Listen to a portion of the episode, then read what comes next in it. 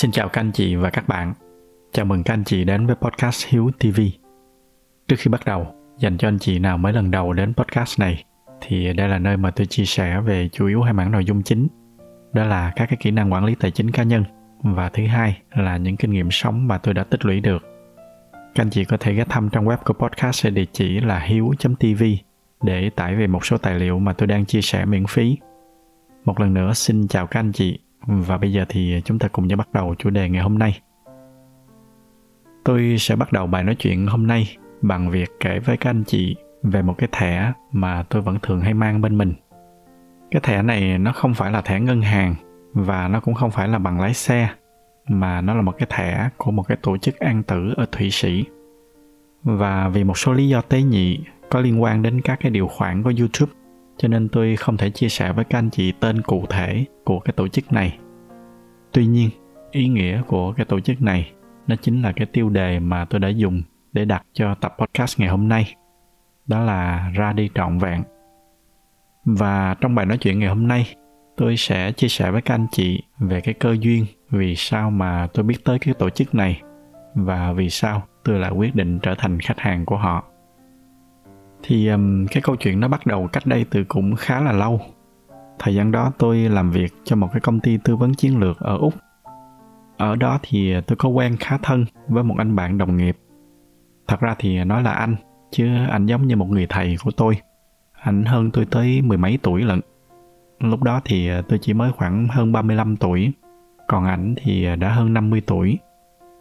Ở úc thì nó không giống ở việt nam chúng ta thường thì à, mọi người rất là rạch ròi giữa công việc và cuộc sống cá nhân. Sau giờ làm, hầu như là ai cũng có cuộc sống riêng của mình. Ít khi nào mà mọi người giao lưu và kết thân với nhau như là ở việt nam mình.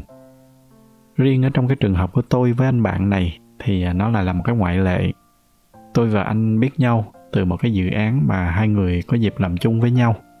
Sau đó thì à, vì hợp nhau cho nên từ từ trở nên khá là thân thiết ảnh biết tôi sống độc thân một mình, cho nên cuối tuần thì à, thỉnh thoảng hai vợ chồng ảnh lại rủ tôi tới nhà để mà tổ chức ăn uống. Sau này thì à, tôi chuyển sang làm việc ở một cái công ty khác. Do đó cho nên chúng tôi ít có dịp gặp nhau hơn. Nhưng mà cả hai vẫn giữ một cái thói quen, đó là thỉnh thoảng vẫn hẹn nhau đi ăn tối, uống chai bia để mà cập nhật thông tin cho nhau. Rồi à, bẵng đi một thời gian, tôi và anh không gặp nhau phần tôi thì à, do tôi bị kẹt một số dự án ở một cái tiểu bang khác, cho nên tôi phải bay đi bay lại suốt. Còn phần anh thì à, mãi sau này tôi mới biết là do sức khỏe của anh bắt đầu có vấn đề. Ở đây không biết có anh chị nào đã từng trải qua cái cảm giác bất ngờ khi mà có một người thân hoặc là một người bạn nào đó của mình, họ đang hoàn toàn khỏe mạnh. Tự nhiên một ngày nào đó họ đi khám bệnh, rồi được bác sĩ báo là bệnh tình của họ đang ở vào cái giai đoạn cuối riêng với tôi thì à, đó chính là cái trường hợp của anh bạn của tôi. Cũng chính là cái trường hợp đầu tiên mà tôi phải trải qua cái cảm giác đó. Lần đó thì à, nó cũng là một cái buổi ăn tối như thường lệ của hai anh em.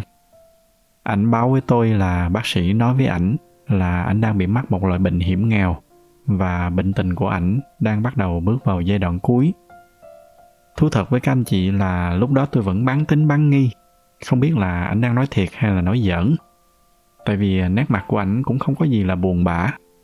Lúc đó thì ảnh vẫn điềm tĩnh và vẫn thoải mái như mọi khi. Thêm phần nữa là nhìn ở bên ngoài thì ảnh không có vẻ gì là một người đang bị bệnh nặng sắp bước vào giai đoạn cuối cả. Mà tôi thì tôi lại không rành về y học và các cái vấn đề về sức khỏe. Cho nên tôi ngồi đó tôi nghe ảnh nói mà chỉ hy vọng là ảnh đang nói giỡn. Nhưng mà rồi cái hy vọng đó nó đã không xảy ra. Ảnh thật sự là có bệnh và bệnh của ảnh đang bắt đầu bước vào những giai đoạn cuối. Lúc đó ảnh nói là ảnh quyết định là ảnh sẽ không có tiến hành xạ trị hay là hóa trị, bởi vì cái xác suất chữa được nó rất là thấp, mà ảnh thì ảnh không muốn là những ngày cuối đời của mình lại kết thúc ở trong đau đớn và những cái hình ảnh cuối cùng mà người thân thấy ảnh chỉ là một cái thân thể sơ xác. Và đó chính là lần đầu tiên mà tôi nghe ảnh nói về những điều đó, cũng là lần đầu tiên mà tôi được nghe tới cái hoạt động an tử.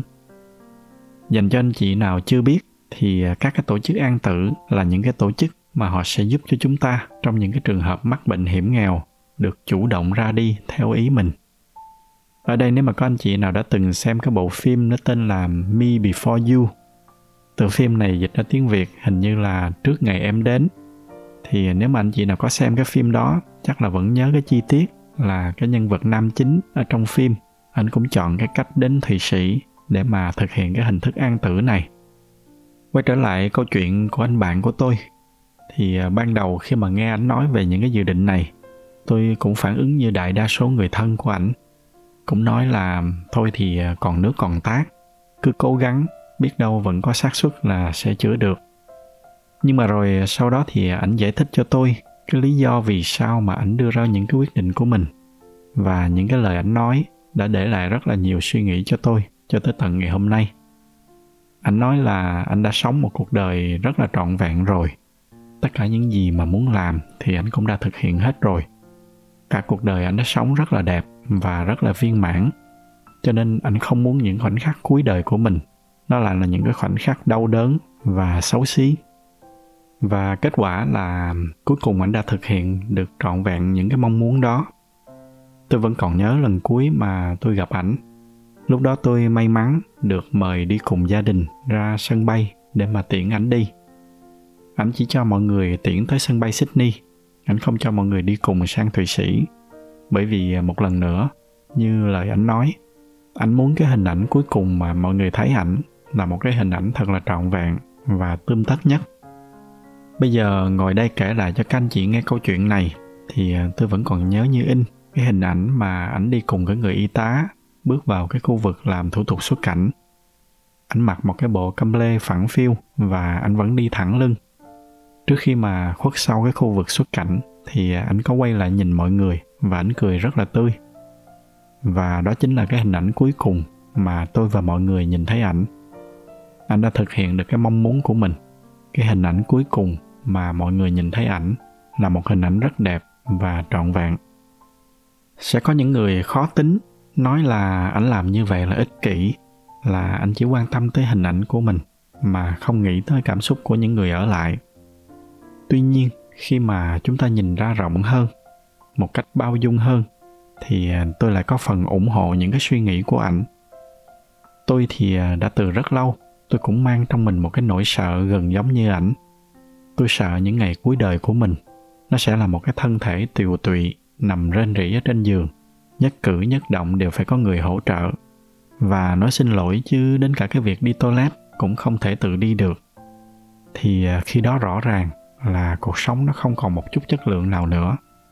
Vậy thì à, tại sao chúng ta lại phải cứ cố níu kéo để mà sống thêm những ngày tháng như vậy? Đối với tôi thì à, nó cũng không khác gì những ngày bị tra tấn cuối đời. Lúc đó bên cạnh những cái đau đớn về thể xác nó sẽ là những cái đau đớn về mặt tinh thần. Khi mà thấy mình nằm đó, mình làm khổ gia đình và những người thân xung quanh. Chắc là các anh chị cũng đã từng chứng kiến những cái trường hợp chỉ vì cố gắng níu kéo một cái cuộc sống thiếu chất lượng như vậy cho một người, để rồi cuối cùng người đó họ cũng ra đi. Nhưng mà họ để lại là những món nợ khổng lồ cho những người ở lại phải gồng gánh, thậm chí là tán gia bại sản. Khi chúng ta sống chúng ta đã cố gắng chủ động để sống một cuộc đời thật là trọn vẹn. Vậy thì à, lý do vì sao mà khi ra đi, chúng ta lại không thể ra đi một cách trọn vẹn như khi chúng ta sống? Rất là nhiều người đã từng sống một cuộc đời lẫy lừng. Có những vĩ nhân, những vị tướng vào sinh ra tử. Cả cuộc đời họ sống hiển hách, hiên ngang. Nhưng mà để rồi cuối cùng, tới cuối đời, chúng ta lại bắt họ phải viết một cái trang cuối cùng nguệch ngoạc là những ngày mà họ phải nằm ở trên giường rên rỉ vô tình là chúng ta đã làm xấu đi cả một cái cuộc đời mà họ đã sống một cách rất là trọn vẹn.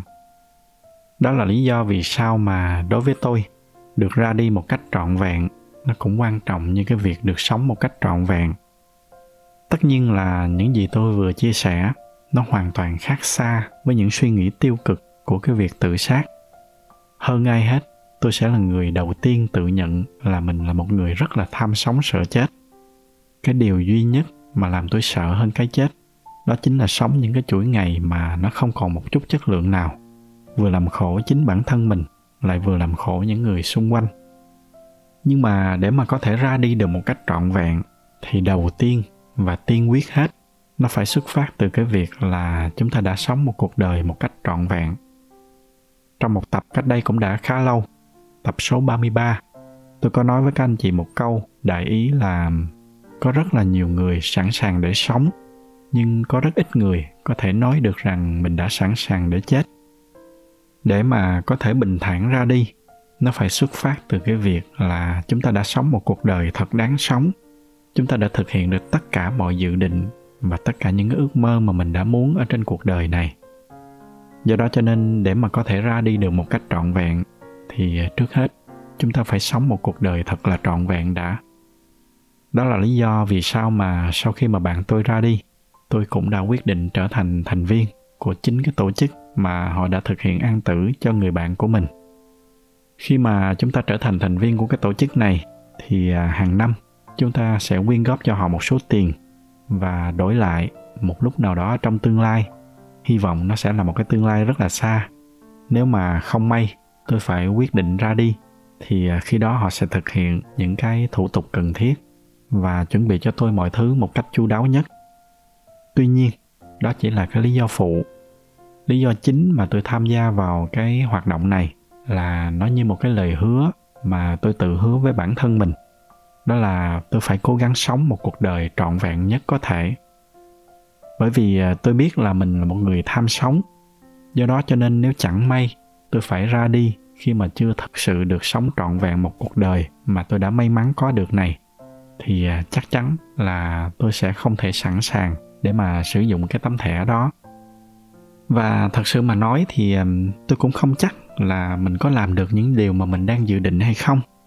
Cũng có thể tới cái lúc mà phải đối mặt với cái chết thì à, bản năng sống của con người lại trỗi dậy và biết đâu tôi cũng sẽ không dám ra đi. Những cái điều như vậy thì tôi cũng không dám nói trước. Nhưng mà nó cũng không quá quan trọng bởi vì à, tuy là cái việc an tử nó là một phần lý do, nhưng mà nó không phải là lý do chính mà tôi tham gia vào cái tổ chức này. Lý do chính là giờ đây, mỗi khi mà cầm cái tấm thẻ đó trên tay, thì à, nó như là một cái tấm gương để mà thỉnh thoảng tôi có dịp tôi dừng lại để tự hỏi mình là những gì mà tôi đang làm nó có dẫn tôi tới một cái cuộc đời trọn vẹn hơn hay không. Những cái quyết định mà tôi chuẩn bị đưa ra nó có dẫn tôi tới những cái hối tiếc sau này hay không? Đó, nó mới là cái lý do chính mà tôi tham gia vào cái hoạt động này. Và cũng là cái lý do chính mà tôi chia sẻ với các anh chị những cái nội dung này. Những gì mà tôi chia sẻ trong tập ngày hôm nay, thoạt nghe thì à, có vẻ như là nó về cái chuyện từ bỏ cuộc sống. Nghe có vẻ như là nó tiêu cực. Nhưng mà thông qua những gì mà tôi vừa chia sẻ thì à, hy vọng là các anh chị có thể thấy được rằng nó lại là những cái điều tích cực. Mục tiêu của tôi khi mà chuẩn bị những cái việc này là để hướng tới một cái cuộc đời trọn vẹn hơn, một cuộc đời ít hối tiếc nhất có thể. Và có lẽ đó cũng là cái lý do mà cái chiếc thẻ của cái tổ chức mà tôi tham gia, nó không có mang một cái màu đen u ám của cái chết, mà nó lại mang một cái màu xanh. Người ta thường hay nói màu xanh là màu của hy vọng. Và với cái tấm thẻ đó trên tay tôi hy vọng là mình có thể sống một cuộc đời thật là trọn vẹn để tới một lúc nào đó, tôi có thể ra đi một cách trọn vẹn đó là một vài chia sẻ của tôi trong tập ngày hôm nay trước khi kết thúc thì à, tôi xin dành ít phút để thông báo về khóa học đầu tư mà tôi đang tổ chức ở trên website hiếu.tv.